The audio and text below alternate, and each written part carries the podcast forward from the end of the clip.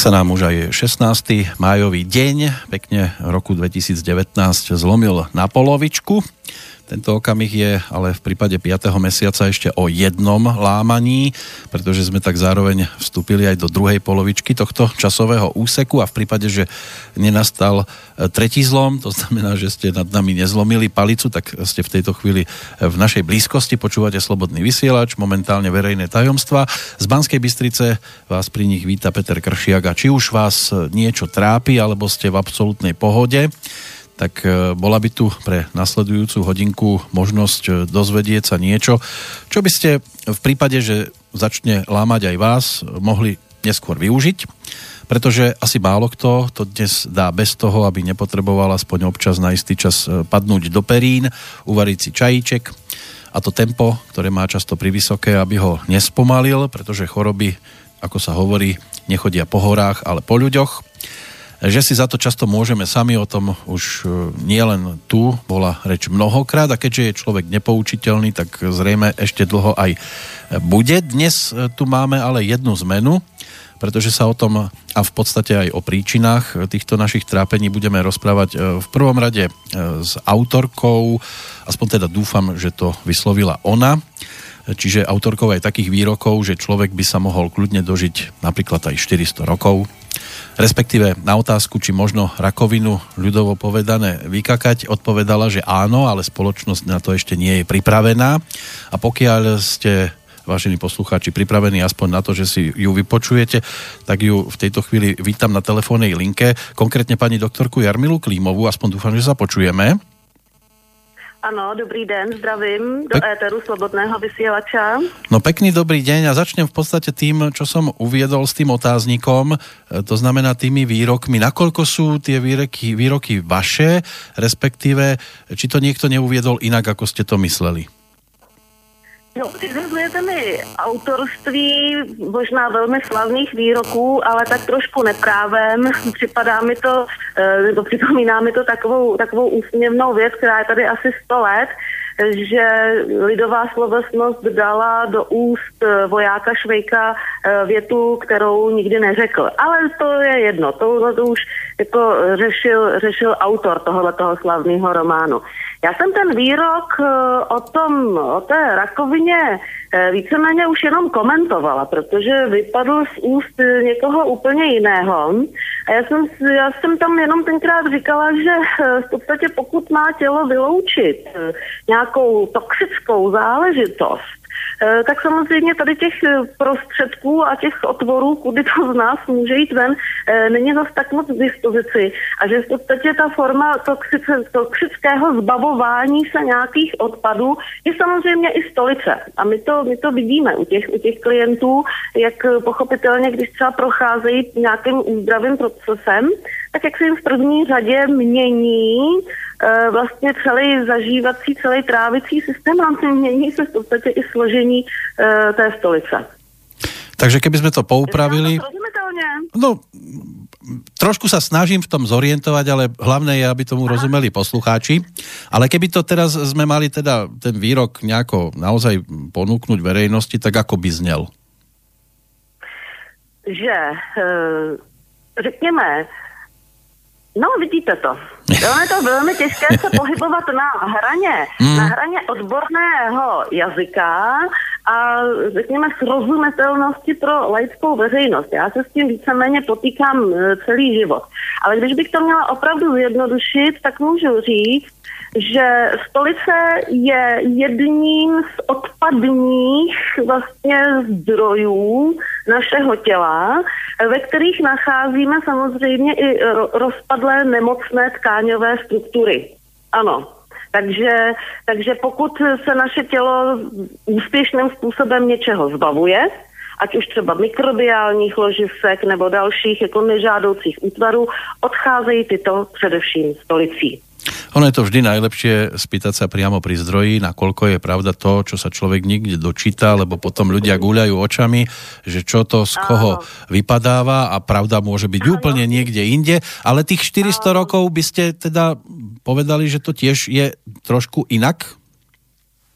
Uh, tohle je můj výrok, uh, děkuji za to, tady přiznávám autorství. Uh, tenhle ten výrok v podstatě zase trošičku zjednodušuje to, na co je naše tělo, ale v podstatě biologicky skutečně připravené. Uh, protože znalci, řekněme, um, mitochondriálních a, a buněčných, buněčných metabolických procesů, tak vědí, že buňky v našem těle jsou přednastaveny na nějakou životnost. Jo? Bavíme se teď tady jenom, o, ne, teď se nebavíme o tom, že člověk si psychickým způsobem likviduje a zkracuje život. Teď jsme jenom u té buněčné materiální podstaty našeho těla a tak tím, jak v sobě má vnitřní matematické hodiny a kolik je možností buněčných dělení, tak kdyby ty buňky pořád žily tím zdravým způsobem, eh, tak tady to naše tělo je předpřipraveno zhruba kvůli tomu počtu těch dělení na nějakých 380 až 460 let. Ono sa to pekne počúva, len zatiaľ sa nenašiel ešte ani jeden, kto by to dal. Našel, že jo, máme o tom literaturu, která ovšem samozřejmě není vědecká, hmm. ale je to knížka, která se poměrně dlouho vydává. Je to Bible. Tak a dobré. Samozřejmě, že toto je velmi, velmi diskutabilní téma, ale vidíme, vidíme to, víte co, my to vidíme v jiném biologickém světě. My to vidíme v říši rostlin, my to vidíme v říši živočichů, eh, která samozřejmě není zkoumaná úplně tím, řekněme, medicínsky zdravotnickým způsobem, ale vidíme tam schopnost mnohých organismů, eh, které ve svém potenciálu a do, jako je to, jako je to řekněme, dokladováno pozorováním. Tady prostě jsou několik set let, některé dokonce několik tisíc let, přestože, přestože jejich biologická podstata není až tak odlišná od vlastně složení našeho těla. No a ako sa na tieto výroky e, pozerá verejnosť, respektíve aj odborníci, keď sa s nimi o tom bavíte? A já si víte co, jako odborníci, to je taková velmi úzce, každý odborník je v podstatě velmi úzce zaměřený. A pokud je někdo odborník, řekněme, z medicínské oblasti, tak je velmi úzce zaměřený na to, co ho ta západní medicína učí. A také pochopitelně musí být poslušný tomu, co se v té době, každá doba je poplatná nějakému politickému nebo vědeckému směru, takže musí být jakoby, eh, musí být se svými vlky. Tedy přesah mimo takový ten klasický zdravotnický rámec tady u těchto těch lidí moc nenajdeme. A když se chceme o tom s někým bavit, tak většinou nacházíme e, zpřízněné duše u, řekněme, velmi vzdělaných až jako renesančních osobností, které neulpívají na jednom vědeckém paradigmatu, ale který celý život studují mnohé další a další obory a tou syntézou těch oborů Eh, se jim nabízí vlastně tenhle ten širší vhled, no a ti se mnou pochopitelně souhlasí. Ale oficiálně to nedají von. Uh, někteří možná i ano. Takže máte aj takých, ktorí s tým nemajú problém aj na verejnosti sa takto baviť. Přesně tak. Ano, ano, naprosto přesně. Ale jako, abych se nebyla ošklivá k lékařům uh, a neházela je do jednoho pytle, to bych strašně nerada, protože ono to prostě takhle není, tak i z řad lékařů, opravdu lékařů, kteří vykonávají medicínskou praxi, tak už dneska mám mnoho sympatizantů, kteří říkají, ano, ono to takhle prostě je, Jenom v té medicínské praxi se to zkrátka neuplatňuje. Mm-hmm. No, Jarmila Klímová, kterou mám v této chvíli na telefóne, oficiálně česká lekárka, vy se venujete aj psychiatrii, alebo to je tiež milná informácia? Informace, já jsem samozřejmě atestovaný psychiatr, nicméně ta psychiatrie jako taková dneska už pro mě je tak úzký obor, eh, který v podstatě, když se praktikuje lege artis, eh, tak je zúžen v podstatě jenom na preskripci nějakých léků. Eh, takže pro mě je psychiatrická, psychiatrické vzdělání už dneska jenom jakýmsi doplňkovým, okrajovým, řekněme, řekněme, příspěvkem k tomu, eh, čím se vlastně zabývám. No vy to beriete jako okrajovou záležitost a mně se zdá, že společnost by potřebovala právě najviac právě psychiatrov, Lebo... No, víte co, já vám do toho skočím. Ona by no. potřebovala psychiatrou. Jenomže psychiatrou, psychiatrou takových, kteří se opravdu věnují tomu, co se v těch myslích a v těch duších lidských odehrává. To znamená psychiatry, kteří budou naslouchat, eh, kteří budou eh, se s tím člověkem rozprávět o jeho životě. No také nějaké bútľavé, bútľavé vrby bychom potřebovali, ne? Přesně tak, ano, ano, ano. Jenomže ten medicínský systém, do, do kterého oni jsou zavzati, jim vlastně ten prostor dneska už ani nedává. Jo? Oni zase Máme psychiatry, kteří prostě na to kašlou, který prostě vám mezi dveřma vrazejí ten recept na to antidepresivum, víc je nezajímá. E, dobře, ale taky máme psychiatry, kteří jsou velmi moudří, vzdělaní, empatičtí, ale zkrátka v tom pojišťovenském systému oni nemají možnost dělat tu práci tak, jak by chtěli. Uh-huh. A proto jste se rozhodli s trošku jiným směrem, to je ta psychosomatika? Ano, ano, ano. Víte, v chvíli, kdy já jsem vlastně začala rozšiřovat jakýsi svoje, řekněme tomu, znalostní obzory eh, tímhle s tím směrem, což je nějakých, já nevím, 20, 25 let, no 25 let zpátky, eh, tak psychosomatika ještě vůbec nebyla ustanovená jako nějaký lékařský obor. Jo? Eh, psychosomatika tady byla jako jakási vzdělávací platforma, která zájemcům o vlastně tuhle tu filozofii umožnila vzdělání v tom smyslu hledu do toho, jak jsou propojené psychické a tělesné funkce. Já jsem kdysi právě prošla takovým jedním vzdělávacím výcvikem, a vlastně e, ta myšlenková platforma, která se přede mnou rozprostřela, mě natolik fascinovala, že jsem si říkala, já nemůžu zůstat jenom úzce v tom psychiatrickém myšlení, já se potřebuji rozvíjet tímhle s tím směrem. Ano, tady, tady mi to dává smysl. Uh, hledat zdroje a, a příčiny nemocí uh, v životech těch lidí, jo, skutečně v tom, v tom životním příběhu. Uh, a Teprve je to opravdu velmi nedávno, nějaký, já nevím, tři, čtyři roky, eh, kdy se psychosomatika ustanovila jako lékařský obor, takže to je poměrně novinka v její historii, ale přesto všechno já subjektivně si dovolím jí nechápat jako lékařský obor.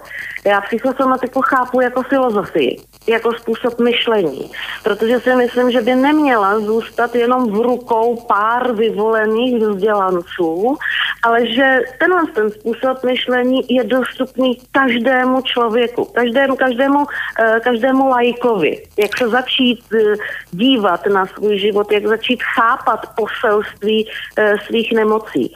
A tohle ta moje, řekněme, Mm, idea, že je to dostupné široké veřejnosti, se mi opakovaně a opakovaně potvrzuje ve chvíli, kdy přednáším, eh, dělám semináře eh, a na to chodí jak teda odborná, tak laická veřejnost a ti lidé to opravdu chápou na první dobrou. Já ten ter... jo, je jim to jasné. Je to něco, co ano. vlastně oni už v sobě někde dávno vědí a teď jim to jenom někdo potvrzuje zvenčí. Já ten termín 3-4 roky využijem, lebo dohľadal som si dve knižky, ktoré ste ponúkli a tiež sú to vlastne 3-4 roky dozadu v 2015 proč a jak psychosomatika funguje a o rok neskôr ano. psychosomatický dotek motýla. Sú to všetky knižky, ktoré sú z vašej strany ponúknuté? Zatím ano, mm-hmm. zatím ano. Mám samozřejmě v plánu tvořit něco dalšího. A jenom když už jsme u těch knížek, tak bych si to dovolila krátce komentovat. Tu první, kterou jste zmínil, proč a jak psychosomatika funguje, eh, tak to lze nazvat něco jakoby populárně naučná. To znamená, že tam se opravdu zabývám eh, rozborem toho, co jsou, co, co jsou ty principy eh, toho, toho psychosomatického přesahu vztahu, eh, jak je možné to chápat, jak je možné vůbec chápat lidský život v kontextu toho bio, psycho, sociálně, nevím, spirituálně, eh, energetického kontextu, jo, ve, kterým, ve kterým žijeme. Eh, takže to je jakási laická učebnice, když to řeknu krátce. Když to ta druhá, tu jsem si psala víceméně pro radost a to je tu bychom klidně mohli zařadit do kategorie beletrie, protože říkám, to je taková knížka pro radost holkám do kabelky. Tam píšu o tom, jak se potýkáme s tím, jestli jsme dobří rodiče, uh, jestli jsme nebo nejsme šťastní a spokojení v manželství. Jsou to takové eseje, úvahy, takový trošku jako spověď z mého života. A když na ní dostávám zpětnou vazbu, od těch žen, který přečetli, tak říkají, hele, paní doktorko, třetinu jsem proplakala a dvě třetiny jsem se prosmála. Já mám pocit, že je celá o mně. Což je pro mě jako moc milá a příjemná eh, jako by zpráva, eh, protože se tam snažím cítit, cítit do toho, co vlastně řeší každý z nás jestli jsme dobrý rodič, jestli jsme, jestli jsme um, podědili všechno špatný nebo dobrý po našich předcích, jestli jsem dobrá manželka, jestli mám hodnotu jako žena a tak dále a tak dále. No, ta knižka má tři roky a příběhy dalších sedm aspoň tak som sa teda dočítal, že sú inšpirované v priebehu, alebo zbie, boli spisované, zbierané v priebehu tých predchádzajúcich 7 rokov. To znamená, že de, 10 rokov sa už teda tejto oblasti venujete, ak to dobre počítam? 10 rokov, řekněme, už píšu. Už píšete. Uh-huh. A tak. prišli ste na niečo, čo ste predtým netušili a zrazu vám to otvorilo ešte viac zreničky, že, že ten svet psychosomatiky je aj trošku o niečom inom, než ste do toho vstupovali?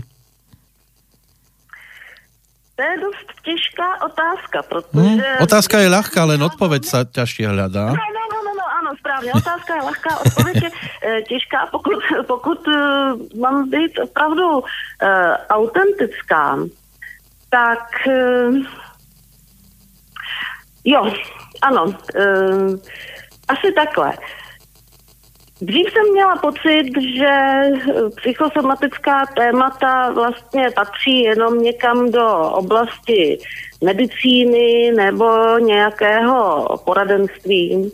A čím déle vlastně to dělám a, a ty principy nějak jakoby vědomým způsobem žiju, eh, tak se mi stále víc a víc potvrzuje, že tato filozofie patří do obyčejného života že patří do každé domácnosti, do každé do každý kuchyně, do každé ložnice. Uh-huh. Že to není něco, co je vydělené téma k diskuzi, ale že to vlastně životní filozofie. Že to nemusí řešit iba odborníci, ale i kludně nějaký bežný, obyčejný člověk. Přesně tak, přesně uh-huh. tak.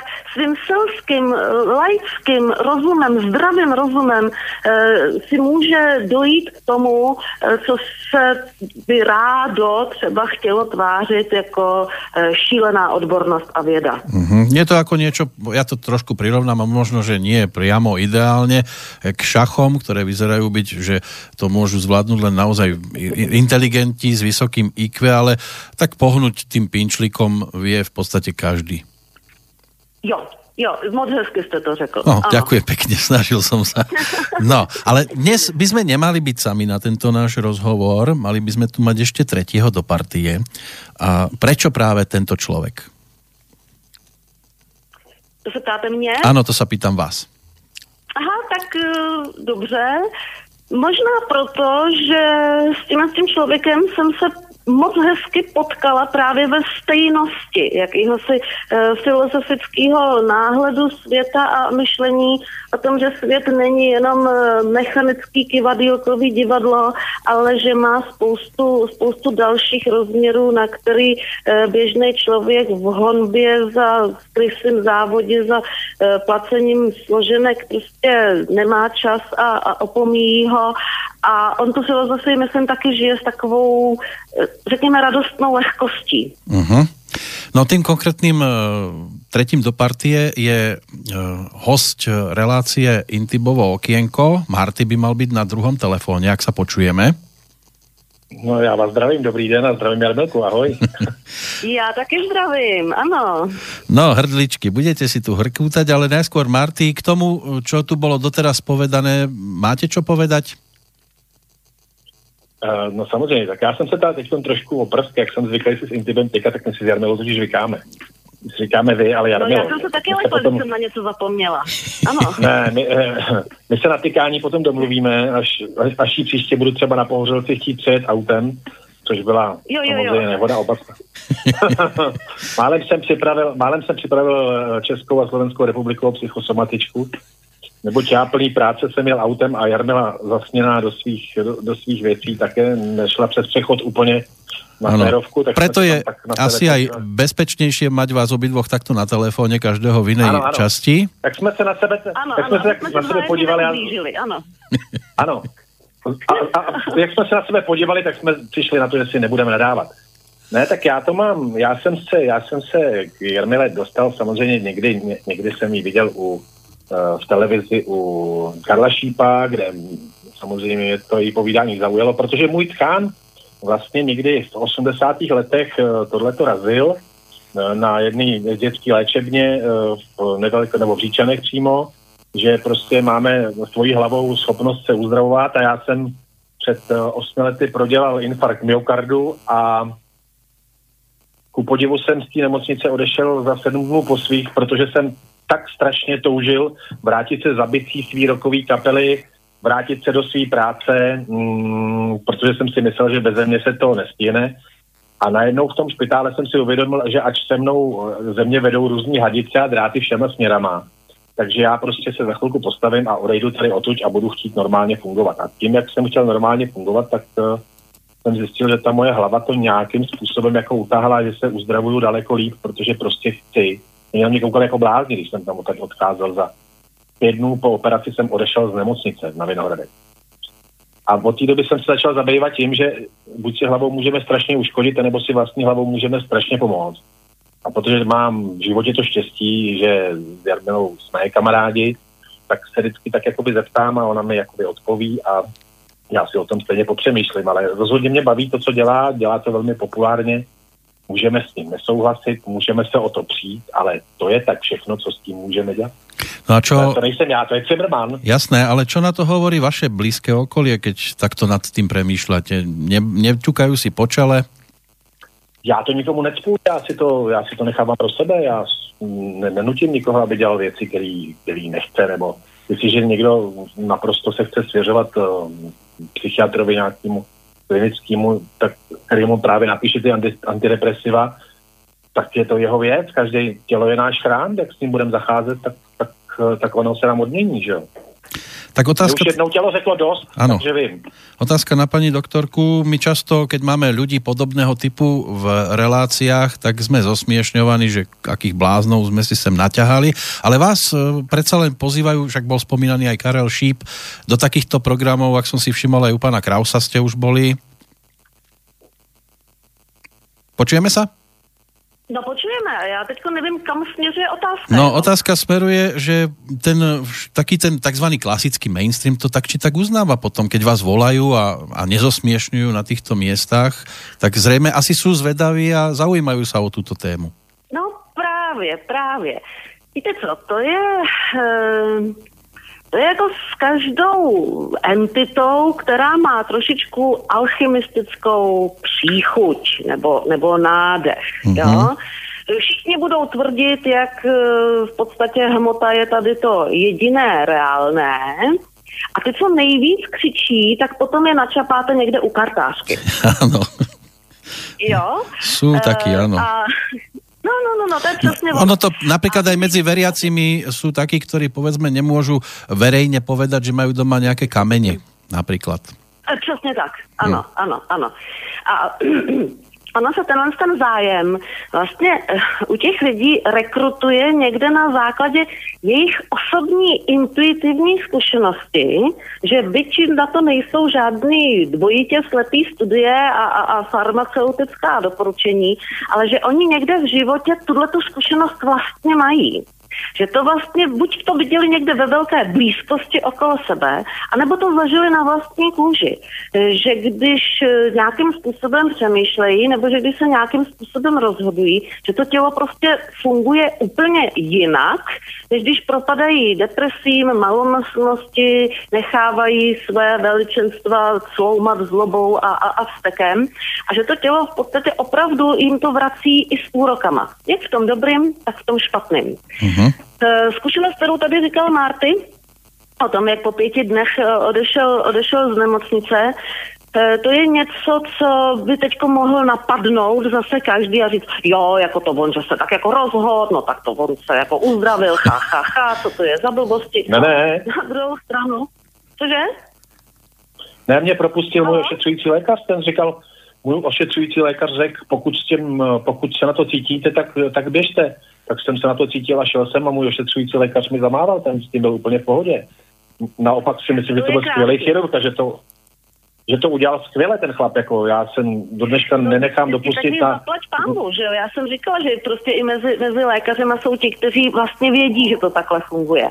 Ale když se to takhle jednoduše předestře do toho, do toho pléna, do toho éteru, tak právě ty, ty, ti škarohlídští spoluobčané, teď nevím, jestli slovo škarohlíd, jak je přeložitelné do slovenštiny, e, si začnou právě ťukat na tělo a říct, no to, že se jako někdo rozhodne, no tak to se jako asi uzdraví, ha, ha, ha, co to je za blbost. No ne, protože síla rozhodnutí je opravdu nesmírně mocná, e, vlastně psychicky energetická záležitost a, a síla myšlenky zkrátka mění naše buněčné fungování, mění elektrický potenciál na buněčných membránách. Za tohle to všechno e, dávno na mezinárodním vědeckém poli jsou udělané studie. Ví se o tom, respektuje se tento fenomén, ale pro mnoho lidí je právě daleko, řekněme, výhodnější, snažší, pohodlnější zůstat vlastně v té slepé nevědomosti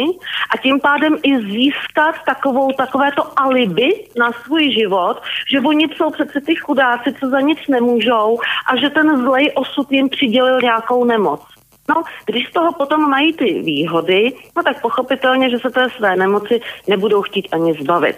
Za tyhle ty výroky jsem opakovaně napadaná, jak jsem, jak jsem zlá, jak jsem bošklivá, že jako vůbec říkám, že si někdo nějakou nemoc přivodí sám. Ano, přivodí. Totiž naše psychika má mnoho a mnoho vrstev. Jenom tu racionální šlupičku, jako špičku ledovce jsme schopni nějakým způsobem svým vlastním bdělým vědomím, řekněme, korigovat nebo monitorovat. Ale naše vědomí má daleko hlubší a širší rozměr a právě, že to nevědomé přivození si nemoci, to je to, co vyrábíme my aniž bychom si všimli. Ale dobrá zpráva je, že je samozřejmě mnoho nástrojů, jak se do těchto těch hloubek psychiky začít dívat, začít z toho ty informace vlastně vytahovat na povrch, aby, byly, aby pro nás byly čitelné, aby pro nás byly viditelné a moci začít měnit. Ale upřímně řečeno, to je velká práce. A většina lidí vždycky zůstane radši u toho, že si vezme někde nějakou tu piluli, e, protože zkrátka je to pohodlnější a řekněme, že s touhletou odvahou čelit životu a něco na sobě aktivně měnit je zatím záležitost, řekněme, pár procent lidí. Ale podle mého názoru je potřeba jít vstříc tomuhle tomu procentu lidí, kteří to prostě chtějí, kteří volají potom, ano, doktorko, pojď mě ukázat, jak môžu napraviť svůj život. No ono tých pochybujúcich na svete vždy bolo celkom dosť, aj pozitívne mysliacich. Každý si plával tou svojou riekou. Ja by som sa ešte chcel vrátiť ano. Eh, k tej vašej prvej knižke, ktorá vyšla v tom 2015. Eh, to je tá Proč a jak eh, psychosomatika funguje. Je to stále v tej verzii, v akej by ste to ponúkli aj dnes, alebo by ste tam už určité pasáže vedeli aj nejak obnoviť, trošku to prepísať? No, víte, co bylo nejhorší, když se ta kniha psala? Skončit s tím psaním. A říct, že tak už dost. Tak už dost, ne, už žádnou další kapitolu, už dost, protože jinak to nikdy nevíde.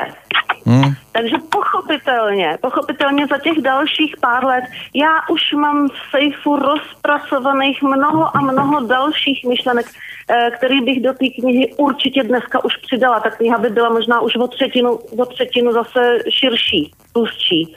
E, nicméně, tak jak je to napsané, si myslím, že pro tu základní orientaci a jak s tím svým životem dělat, že si myslím, že je dostatečně čitelná, dostatečně srozumitelná. E, pak bych tam mohla samozřejmě ještě vetknout nějaký nějaký libůstky z kvantové fyziky a tak dále. Toho by se našlo spousty. Ale pro toho čtenáře, který hledá něco, jakoby návod na, na kvalitnější zacházení se svým životem, tak si myslím, že OK, tak jak je. No hlavně on potřebuje většinou e, niečo, čo má maximálně tak 10 stránok, lebo keď vidí hrubú knihu a má v nej nájsť niečo ako optimizmus do ďalšího života, tak už vtedy je pesimistom, že to ani neprečíta celé. Ano, ano, ano. no a Marty... A možná o to víc mě překvapuje, kolik lidí bylo tak nesmírně trpělivých, že tu knihu přečetli celou. Tak se našli, určitě. Marty se dostal k této knižke? Ne, ne, ne, já jsem to nečet, ale tady vidíš, jak je nesmírně těžký se dostat přes rozmluvenou Jarmilu. to je v podstatě nemožný. No to je typická já, žena. Dělám, já když vysílám s Intibem, tak... já když vysílám, vysílám s Intibem, tak si skoro nevrznu, tak si takzvaně nevrznu přes otu. A teď, když jsem s Jarmilou, tak jsem v hlubokém nádechu, neustále čekám nadechnutý ale Jarmila to prostě jako má, ale jako já chci souhlasit s tím, že já jsem si třeba svoji nemoc přivožil sám. Musím říct, že jsem si ji přivožil sám, protože jak jistě víte, jak v roce 2002 byly v Praze povodně, mě to zásadním způsobem narušilo biznis. Uh, začalo se zjišťovat, že u mě, u mě ve firmě jsou lidi, kteří nejsou úplně poctiví. Začali se mi vlastně uh, kupit, kupit uh, věci, které jsem nebyl schopný rychle poplatit v nějakých termínech já jsem uh, začal prostě uh, být v permanentním stresu, ten se samozřejmě kumuloval, až to skončilo, jak to dopadlo. A až vlastně ve chvíli, kdy jsem sám sebe, sám si připustil, ne, ty za to můžeš, protože si je ne, nehlídal, protože si nedozoroval, protože si vlastně byl lehkomyslný, tak v tu chvíli se mi najednou udělalo dobře, začal jsem si ty věci sám řešit, i potom, i potom infarktu jsem si říkal, tak kamaráde, tělo ti vyslalo nějaký signál, co ještě stihneš a co nestihneš máš tu narozený eh, vnouče, chceš se s ním, určitě chceš vidět, jak půjde, do, jak půjde na střední školu a tak jsem si začal o sebe jinak starat a ta hlava k tomu dala povely a od té doby jsem ta, žiju takovým tím životem, že se z toho nezblázním. Jako, že se přece z toho nezblázním, že jsou na světě i jiné věci. Tady jsem s Jarmilou, prostě tady mi Jarmila pomáhá vlastně tím, tím, co vydává, tím, jak, eh, tím, tím co zastává, tak je, tím mi vlastně pomáhá. Jakože ta hlava, ta hlava je do jisté míry schopná si to utlačit sama. Samozřejmě, když potřebuješ medicament, než ty ho, že jo. Já teda nemusím, já musím brát medicamenty, který mi předepsal kardiolog nebo můj internista, ale vím, že tou hlavou prostě spoustu věcí můžu utlačit, utlačit a proto, proto prostě Jarmilu vnímám a říkám, může si o tom myslet, kdo chce, co chce. Já jsem se rozhodl, já jsem se rozhodl, že to budu vnímat neříkám, že to úplně natvrdo jakoby tím řídím, ale prostě vnímám to, je to nějaký názor, který já akceptuju a prostě se podle toho kroutím. No. A jako pomáhá mi to, mám se líp, mám se líp. No, to je cítiť z toho rozprávania. Eh, ak si dobre pamätám, tak eh, pri napríklad zlomenine sme mali také pravidlo, tých, tých 5T sa tam užívalo, to znamená, že ticho, teplo, tekutiny, tišenie, bolesti a transport ale to až pri zlomenine začali ľudia takéto veci väčšinou riešiť a keď e, má niečo s tými psychickými problémami, tak to môže byť, že stále odklada, odklada a stále sú tam také výhovorky typu nemôžem si to teraz dovoliť aj kvôli práci, kvôli pracovnému tempu. Aj keby som aj niečo takéto začal riešiť, tak zase sa vrátim domov a zase tie isté problémy vyskakujú, lebo deti sú hen také, partner je taký a hen taký, že či je dobré prípadne na začiatok úplne sa od určitých vecí odstrihnúť, a od akých najideálnejšie, ak sa tak dá vůbec aspoň návod dať nějaký od paní doktorky by som poprosil? Po mně chcete něco jako prevenci. Je to tak? Něco jako povedzme, že štartovací balíček. Štartovací balíček eh, začíná možná jako ten nej, nejpřístupnější, jo? Ten, ten nejdostupnější. Ano. E, pro každého z nás, eh, když vezmeme v úvahu, že tady některých si pět aspektů, že, o kterých jsme mluvili, takže si vytáhneme, vylosujeme si ten socio, to znamená ten vztahový aspekt. A to je to, kde vlastně si můžeme začít, nebo měli bychom uh, si začít dělat inventuru v našich nejbližších vztazích. A byl, jako, není to jednoduchý, jo? to je taky jako poměrně bolestný proces, e, protože někdy je potřeba si přiznat, že ty vztahy, ve kterých žijeme, e, zkrátka nejsou úplně, řekněme, prospěšný, že nejsou úplně v souladu e, s naším životem a některé jsou dokonce toxické jo, jako přeneseně řečeno. A tam může začít každý z nás uvědomit si, jestli nežijeme takzvaně, já tomu říkám, dotovaný vztahy, jo. To znamená, že jenom my vlastně neustále investujeme do toho druhého člověka a nic se nám nevrací. My to jsme schopni dělat dlouhá a dlouhá léta, aniž bychom si to uvědomovali. Protože třeba žijeme sen o tom, že e, ten člověk je úžasný a že my spolu můžeme mít ten úžasný vztah. A tak jako odmítáme vidět některé věci. To je to, e, tím je postižený každý z nás. To, no, to, je, to je v pořádku. V týchto našich teritoriách jo, Sloven, e, slovenských no. a českých jsme zvyknutí sa riadiť hlavně takým heslom, nazvem to heslom, že postav dom, zasaď strom a splod syna, hlavne zapustí korene. To znamená, že keď už som s niekým vo vzťahu, tak až do konca života s ním musím byť, hoci teda to nemusí dvakrát k sebe pasovať, ale to môže byť aj ten štartovací, e, tá štartovacia čiara do tých e, skôr e, zdravotných problémov po tejto stránke. Přesně tak. A potom, když se nám vlastně ta, eh, to toxické, co žijeme v těch emocích a v těch vztazích, eh, když to žijeme dostatečně dlouho a pořád to vlastně ne, nejsme schopni monitorovat na té, na té psychické úrovni, eh, tak prostě přijde ten tělesný příznak a to tělo nám řekne dost. To tělo mhm. nám řekne, musíš něco změnit. Eh, my máme pochopitelně tendenci bagatelizovat a opomíjet ty signály toho těla, eh, protože nás nikdo na školách neučil, že naše tělo s jeho vnitřní inteligencí se prostě nikdy nemílí. Nikdy. Ta zpráva, která přichází z našeho těla, je vždycky naprosto autentická, naprosto pravd, jako pravdivá. A to je ten krok číslo dva potom, eh, po té, po té první inventuře, jak jsem říkala v těch stavích, krok číslo dva je naučit se vnímat a poslouchat to, co nám tělo říká jestliže máme zažívací problémy, jestliže máme exém na kůži, jestliže máme, já nevím, státozu jater, jestliže máme reumatoidní artritidu, tak si všimnout, jako, co to tělo říká tím příznakem. Jo, tady něco jako nemůžeš strávit, nemůžeš něco udržet ve svých rukou. To je ta, to je ta, to je ta vstupní informace, u které bychom ale neměli zůstat, jo, u uh, tohohle z toho, řekněme, trošičku jakoby laciného symbolismu, ale začít pátrat dál. To jsou jenom ty vstupní dveře, to není ta finální diagnóza. No Je to sa... srozumitelný? Mm, tak niečo, niečo zachytávam, niekde som v koncoch, ale snáď sa orientuje hlavne poslucháč. E, keď sa vás opýtam, kedy ste boli naposledy chorá? Ne, nemoc, no, ne, nemocná, tak myslím. taky někdo ptal. Mm-hmm. No, nemocná. Já když, já když udělám jako pečlivou revizi, tak já jako dospívající holka e, jsem měla nemocnou štítnou žlázu. A protože jsem tenkrát byla jako opravdu v péči velkých odborníků e, na nejvyšší úrovni, e, tak mě řekli, že to budu mít do konce života.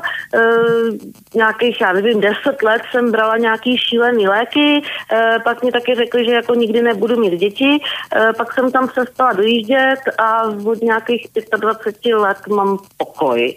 A když se mě ptáte na takový ty, řekněme, takový ty rýmičky nebo tak, tak já mám pocit, že naposledy to moje dcera ještě chodila do mateřské školky, dnes je 13, já nevím, před nějakýma sedmi lety jsem hmm. měla nějakou rýmu, myslím. Takovou tu, že jsem z ní třeba nemohla tři týdny dostat. No, na, druhom, no, dru, na druhom telefone máme Martyho. Od toho odchodu z nemocnice, ako to je so zdravíčkom?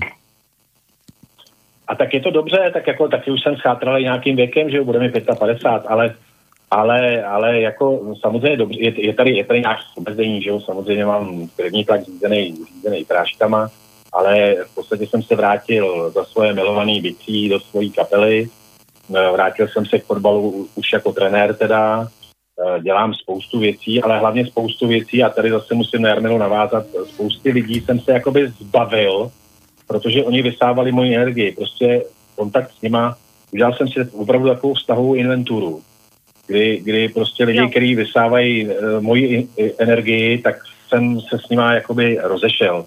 Už se nevídáme, nechal jsem si okolo sebe takový ten nejužší okruh lidí, který mám rád, který potřebuju, který jsou schopni mi sdělit něco, co mě jakoby někam posouvá. Ano. A ten, ten zbytek už nechávám prostě plavat, protože mi to zaneřáďuje mi to myšlení. Já mám hroznou tendenci, když po mně někdo něco chce, mu okamžitě jakoby pomáhat a vlastně si brát jeho starosti do své hlavy. To jsem si fakt Ježiš, zakázal. v klubu, ano, ano. Ano, zakázal jsem si to. No, no děkuju, tak někdy, někdy, někdy se svěřuju tobě, že jo, ale nebo vám, ne. ale já, to je zajímavý, já přijel, já přijel do rádia a okamžitě ty Jarmile tykám, já se omlouvám po druhý. Takže prostě ne, někdy pohodě, se svěřím... No je to bez pusy. My jsme si nepotykali, my jsme si nepotykali oficiálně právě a to, na to já jsem úplně no. natěšený, že? Právě ale, ale, ale je to, je to prostě, je to prostě tak, chce to, chce to prostě, chce to prostě si tyhle ty věci vyndat ze života, zabývat se svýma nejbližšíma, těma, který máte rádi a, a prostě věnovat eh, tu energii jim, že jo, já jsem minulý týden prostě byl s mojí dcerou, která měla akci, protože je manažerka kapely, zrovna se povedlo, že se na kapelový dodávce eh, něco stalo se spojkou a já jsem v tu chvíli mo- mohl hrozně jakoby pomoct, protože jsem to bez té spojky jako dojel, tu akci jsme jako zvládli, byl jsem jí po ruce a bylo mi hrozně dobře, že prostě jsem jí schopný takhle pomoct eh, člověku, který ho mám tak strašně rád, že jo, dceři jsem byl prostě schopný v tu chvíli pomoct. A to mi dělá, takovýhle starosti si do hlavy pustím, ale jestli mm-hmm. někdo má starosti s tím, že nemá peníze nebo že prostě nemá nachlast, jak jsem dřív každýho řešil, proč je v takovém maléru a sám jsem v tom maléru byl taky.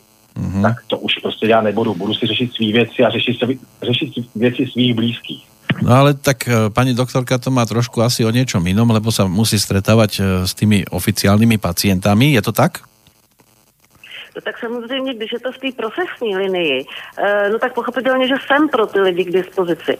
Ale aby mě to nesemlelo, tak si pořád musím opakovat, ano, to jsou jejich životy. Já jsem tady jenom nějaký, řekněme, průvodce a do mého života to nesmí vstoupit. Protože když mě to semele, tak těm lidem už já potom nebudu moc dál pomáhat. No veď práve to som sa chcel spýtať, že ako potom vy to zo seba dostávate, povedzme aj, či sa do vás alebo na vás môže nalepiť po takýto diskusii s niekým alebo len počúvaní toho človeka aj niečo negatívne, alebo si to viete tak urobiť, že aj, aj samozrejme vedieť, o čom hovoril, ale v úvodzovkách púšťať jedným uchom dnu a druhým von. Víte, e, práce tohohle z toho typu vám nikdy nedovolí ten luxus, že zamknete dveře, hodíte klíč do kabelky a máte čistou hlavu. Hmm. Pokud někdo tvrdí, že tohle to umí, tak uh, sorry, já mu nevěřím a nebo to nedělá jako úplně srdcem tady je vždycky velice těžký najít přesně tu, tu hranici, kde tam pro toho člověka jste napřímo, hluboce, autenticky, přemýšlíte s ním, jste v jeho životě, ale zároveň prostě kvůli tomu nesmíte v noci třeba prochodit tři hodiny jo, místo toho, ano. abyste spal. Ale přiznávám se, že ano, jsou, jsou, když přijde někdo a je tam někdy nějaký jako opravdu vážný, velký malér, jistě, že si to nesu domů. Jistě, že ještě třeba v 11 hodin večer jako sedím někde a, a přemýšlím a říkám, Ježíš Maria, kde to, kde to je, jak to najdeme pro boha živýho, co s tím udělám. Ano, ano, samozřejmě. Hmm. E, protože si myslím, že ta povaha práce se tomu tomu přesahu zkrátka nevyhne. No mňa to pripomína asi vždy tak keď o takýchto veciach sa rozprávam, ako niekto nasáva energiu toho druhého, ale v tom dobrom slova zmysle, že mu má pomôcť. Ja si vždy pripomeniem pana Kopeckého, ktorý tak úžasne vedel ako herec stvárniť tých nahnevaných ľudí a, a, a hral to tak dokonale, ako keby to naozaj prežíval. On potom mal aj tie psychické problémy ku koncu no. svojho života, že, že to proste nejde len tak zahrať nahnevaného a nebyť nahnevaný, ale potom ano, sa ano. vrátiť do toho kľudového stavu, to musí zanechať nejakú stopu na tom organizme. Musí a pochopitelně, že s touhletou vědomou zodpovědností musím pracovat i já, E, takže ano, mám, musím mít v tom životě nějaký časoprostor, e, kde to ze sebe prostě čistím. Jo, hmm. prostě musím jít eh, do přírody, potřebuju meditovat, potřebuju poslouchat nějakou hudbu, eh, potřebuju se od toho tak jakoby laicky řečeno odstřelit. A to jo, objímanie, objímanie stromov riešite aj vy, alebo sa na to pozeráte ne, s úsmevom? Ne, neobjímám, Nie. protože většinou jako to tak jako tak daleko nechodím, ale ono stačí si sednout do trávy, zavřít oči a prostě jenom bejt. Uh-huh. Takže dole sa vás nedostanú. Ale dostanou, dostanou, zvlášť, že to jsou houby. To se se mně potom stává vášnivý houbový agresor. Je když někdo chytne ten hříbek přede mnou. No a, ma... a to je taky forma relaxace, že jo? A čo sa týka Martyho, tak tam vyhráva to tam muzika, že pomáhajú také skôr optimistické je... pesničky, alebo, alebo sa dajú počúvať aj nejaké také vážnejšie, ťažšie veci? Ne, mu, muzika je úžasná, když si to pustíte ještě do sluchátek a odříznete si svět kolem sebe. Hmm. A my teď díky tomu, že používáme v kapele nějaký technologie, tak já vlastně celou kapelu mám ve sluchátkách a hraju s takzvaným klikem, aby to bylo přesně. Ano. A vlastně mám v uších takový svůj pokojíček a jenom vlastně vidím na ty svý spoluhráče. a to mi jakoby vlastně slyším, co hraje. Slyším, já slyším ve sluchátkách, co oni hrajou, že jo? Ano. A tak tak to odřízne to ten hluk, který teda vydáváme, že to je roková muzika. Ano. A když vidím jako ty spokojený tváře kolem sebe, jak si říkám, tak to asi nehrajeme úplně špatně, že jo? A to je samozřejmě úžasný, to je samozřejmě úžasný ventil. A další ventil je tady ten můj vesnický fotbal, já to miluju, já jsem strávil svoje léta od žáků po dospělí, prostě tady v nějakým okresním přeboru kdy ty dvě vesnice si to teda v sobotu nebo v neděli rozdají, že jo, pak si dají pivo, klobásu a do středy to probíráme, jak to mělo být a jak nám to ten rozhodčí zase podělal, jak jsme to měli kopnout a, a když vyhrajeme, tak jsme šťastní, když prohrajeme, tak jsme chvilku nešťastní, že jo, ale pak nás to zase pustí. Hmm. A tím já, tím já prostě, to, to jsou, to jsou jakoby moje ventily, že jo, já si, já si opravdu už jako do hlavy nepouštím nic, co tam nepatří. A tá muzika, keď tak, taká dobrá roková, vlastná, texty veselé, optimistické, alebo aj depresívne to jsem, to trošku? Jsem, to jsem, do nějaké doby jsem dělal takovouhle muziku vlastní a od nějaké doby vlastně hrajeme cover verze světových hitů a strašně hmm. se u toho bavíme. Jako. My, my říkáme, že to vylepšujeme. My vylepšujeme ano. Vylepšujeme eh, verze světových kapel Nedávno jsme, nedávno jsme posunuli prostě zrovna kapelu Journey, to je moje oblíbená americká kapela Journey, a to jsme teda posunuli úplně zásadně. Ano. A moc mě to bavilo, no. My, to, my, jsme, my jsme zlepšovatelé, my jsme zlepšovatelé. Vy to dolaďujete prostě, ještě to ty páni ano, nedali. bylo, to... bylo, období, bylo období, kdy jsem měl v kapele zpěváka z Osvídníka, z Svídníka jsem měl zpěváka mm-hmm. a protože velmi, velmi dobré jako zpěval Pala Haberu, tak jsme měli v repertoáru spoustu věcí od Pala Habery. Mm-hmm. Říkal publikum, že to je úplně autentický, jako že ten kluk opravdu to trefoval. No byl to rodilý mluvčí samozřejmě, že jo. takže, takže já jsem na něj překopal repertoár a začali jsme hrát prostě slovenské písničky a bylo překvapení, překvapivý, ano. jak moc, jak moc ta, ta slovenská muzika tady zabírala. Celkovo... Tu blatanku prostě a Pala Haberu a to ano. prostě fungovalo jako blázen.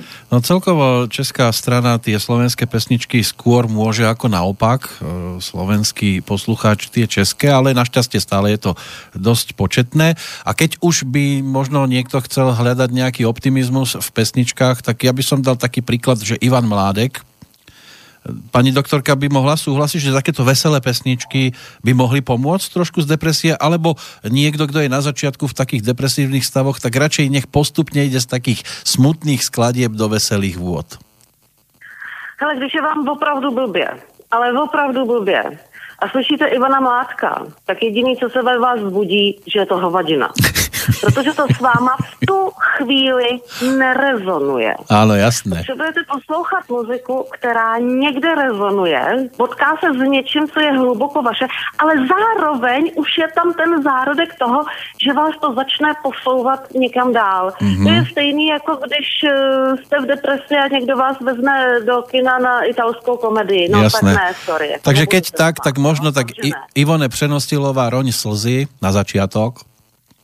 Možná, ano, ano. A pak už to tam můžeme, jo, jo, jo, a pak už se to tam může třeba přes uh, Palo Haberu, Elán, Miroš, Birka, Jaj a jedem. No. no, existuje ještě jedna taková písnička, jestli o to můžu stoupit. Ano, jasné. A tu naspíval Michal Kocáb a recituje do toho, recituje do toho Josef Kemr, taky skvělý umělec. To je to stáří? Kde ten, ano, já jsem tvoje stáří, pozvi mě dál, no tak to bych se potom šel. Kdybych teda byl labilní, tak se potom do okamžitě zastřelit, že jo? Ale no, jasně, no, přesně, bych teda jako začal. To, je, to je v obě sice v rybnice, no. ano, ano, tím bych se potom, po, po poslechu této písně bych se teda provodil ze světa jako schutí. Ale já jsem si teda všimnul, jestli můžu teda do toho vstupovat, tak jsem si všimnul, když jsem tak jako sledoval, sledoval Jarmilu na, na různých médiích, že ona měla jakýsi spor s dvěma děvčaty, který já teda um, dost mám na očích a jedna z nich je herečka Špálková a druhá je Kalenská a ty oni nemluvili příliš hezky, ale já jsem, když se na ně podívám jako chlap, heterosexuál, tak si jako říkám, jestli ten problém nemají spíš oni. Oni. Mm-hmm. Já nevím, jestli se tohle to může otajňovat, ale tyhle ty ženský podle mě se zabývají příliš sami sebou a potom z toho hledají zvláštní cesty ven a Eh, svoje problémy velmi rádi odtajňují, což já si nechávám radši pro sebe, když nějaký problém mám. A potom mě velmi překvapilo, že obě dvě si notovali v tom, že vlastně Jarmila Klímová je jakási šarlatánka. Jestli o tom Jarmila nechce mluvit, tak nemusíme. Jako, ale narazil jsem na tyhle ty dvě jména, ty mě zaujaly, protože jedna má velmi studený oči a druhá podle mě má normálně dojíždí alkoholismus, podle mě. Podle mě má abstinenční příznaky. Jenom to, co vidím přes obrazovky. Vůbec to neberte vážně, to, co jsem teď vypustil. To je jenom tak, jak se mi to jeví. Ale já k tomu, protože samozřejmě mám v sobě někde hluboce zabudovaný nějaký etický kodex o tom, co no já ne. veřejně mohu. No to, to, máte, to, to, to, to, máte tu výhodu, že jo. No, ale já ano. prostě zkrátka s tím tohleto, ale já vám k tomu řeknu jednu věc. Rozhodně nejste první, kdo tohle zmínil, kdo na to poukázal a nemusíte být odborník.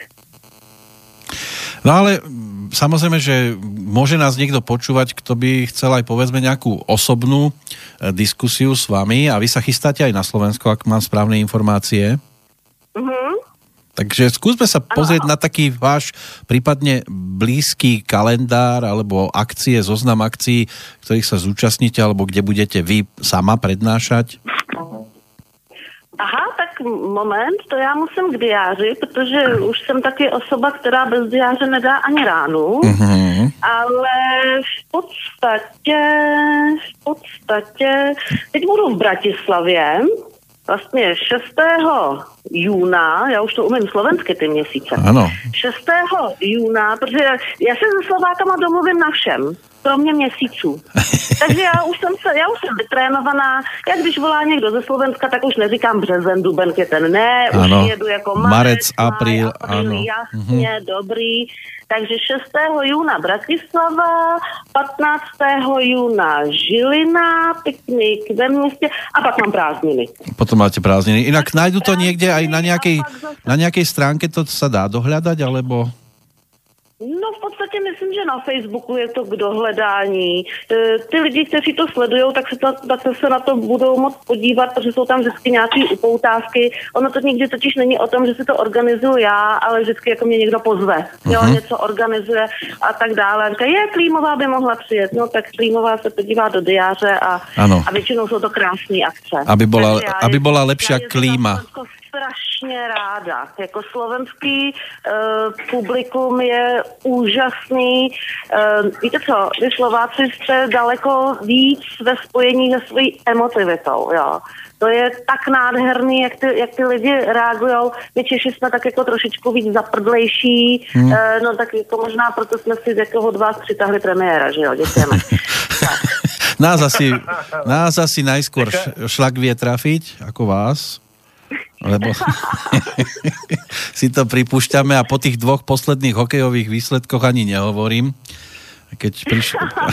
Takže teraz je na Slovensku taká ťažká situácia po tejto stránke. Vám sa u nás darí, nám sa zase, zase prestalo, ale to je iná kapitola. E, obsah tých vašich najbližších dvoch prednášok bude to teda tá psychosomatika ako hlavné, hlavná téma. V podstatě psychosomatika, ať už, ať už postavená do, do úhlu pohledu partnerských vztahů, e, nebo, počkejte, jak já tam mám ten, ten další, e, výchova dětí, závislosti na tom, aby vlastně se jim nepřivozovaly psychosomatické nemoci.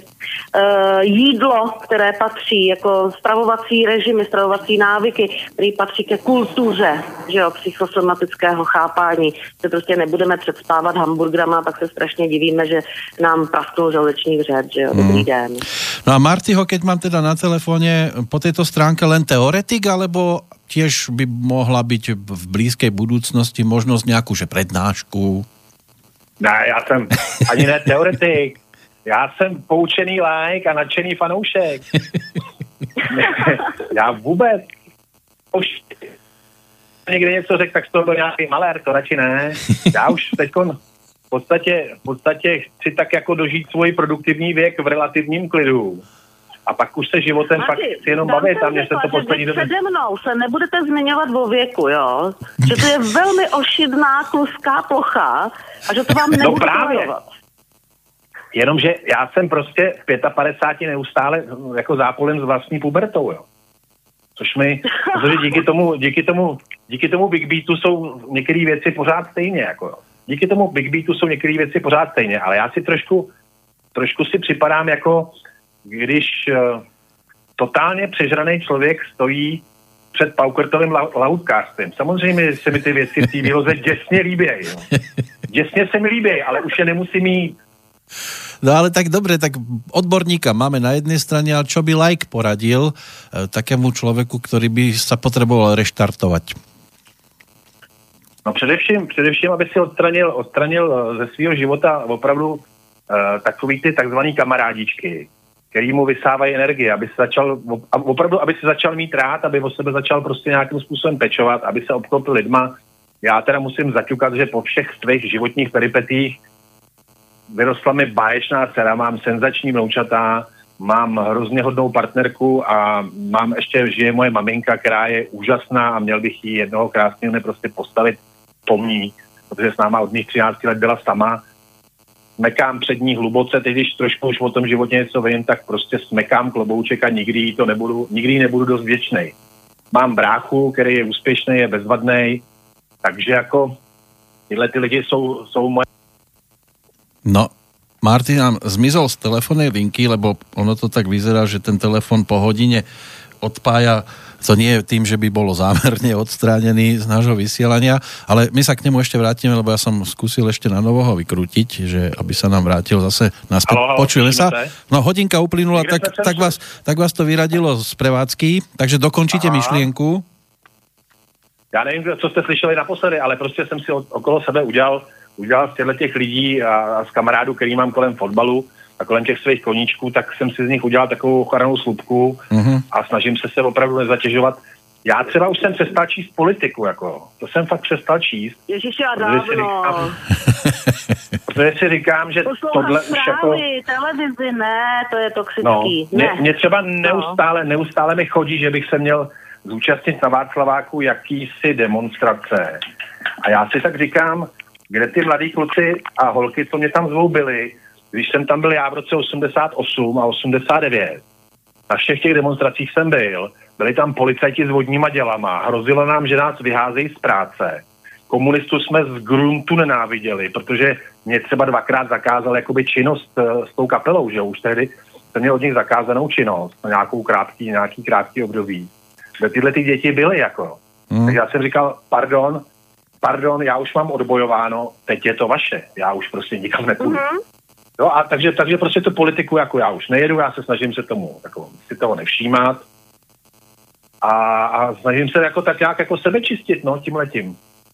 No zostáva... Každý den si udělat radost. Áno, zostáva teda a hlavným posolstvom to, odstránte tých, ktorí sú vašimi vysávačmi, aj keby ste mali ano, na istý čas, aj keby ste na istý čas mali zostať sami chvíľku, lebo, ano, lebo potom ano. si pritiahnete Určite. ako magnet do života to pozitívnejšie. Naprosto přesně. A já ještě, Úplně přesně. k tomu můžu jeden... Co? Souhlasí. Jo? Jestli, jestli tomu můžu ještě jenom krátký dodatek. Ano. Když si vlastně v mysli přehrajeme to, jak Marty nadšeně vyprávěl o svý kapele, nadšeně vyprávěl o svém vesnickém fotbale, to je ten další aspekt a to je najít a uplatnit ve svém životě něco, co nám skutečně dává smysl. Co se nám kde jakoukoliv energii investujeme, tak ona se nám vrátí.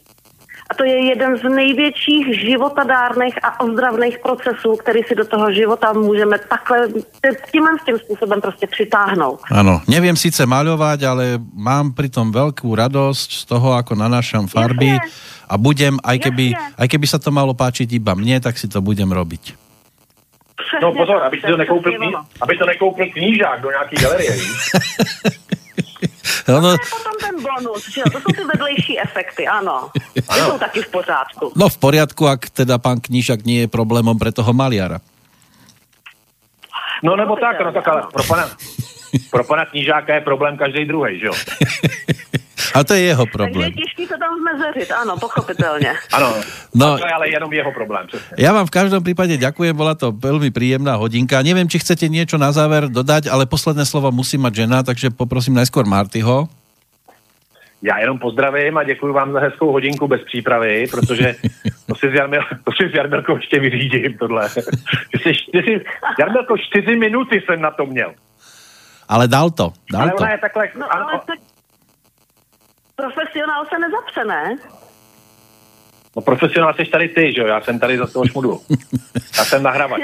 Ale každopádně vám za tu, za tu hodinu děkuju a moc děkuju těm, co to vydrželi poslouchat a doufám, že nestratili pozitivního ducha a těším se s váma možná zase někdy, pokud k vám budu přizván. Protože s Jarmilou to je vždycky člověk jak na horský dráze. No, my ďakujeme za toto posadenie sa k nám. No a pani doktorke ešte na záver dáme slovo. No já jsem se, pánové, královsky bavila a bylo to nádherný. Fakt nádherný, děkuju moc. A doufám, že, se, že si z toho něco užitečného odnese i ten, kdo jenom poslouchal v éteru. Tak na jednom telefóne Marty, na druhom pani doktorka Jarmila Klímová. Obidvom vám želám pekný deň. Teším sa do počutia. Naschledanou. Mějte se krásně. Děkuju, naschledanou. A z Banskej Bystrice zdraví aj Peter Kršiak. Majte pekný májový čas. Táto relácia vznikla za podpory dobrovoľných príspevkov našich poslucháčov. I ty sa k ním môžeš pridať. Viac informácií nájdeš na www.slobodnyvysielac.sk Ďakujeme.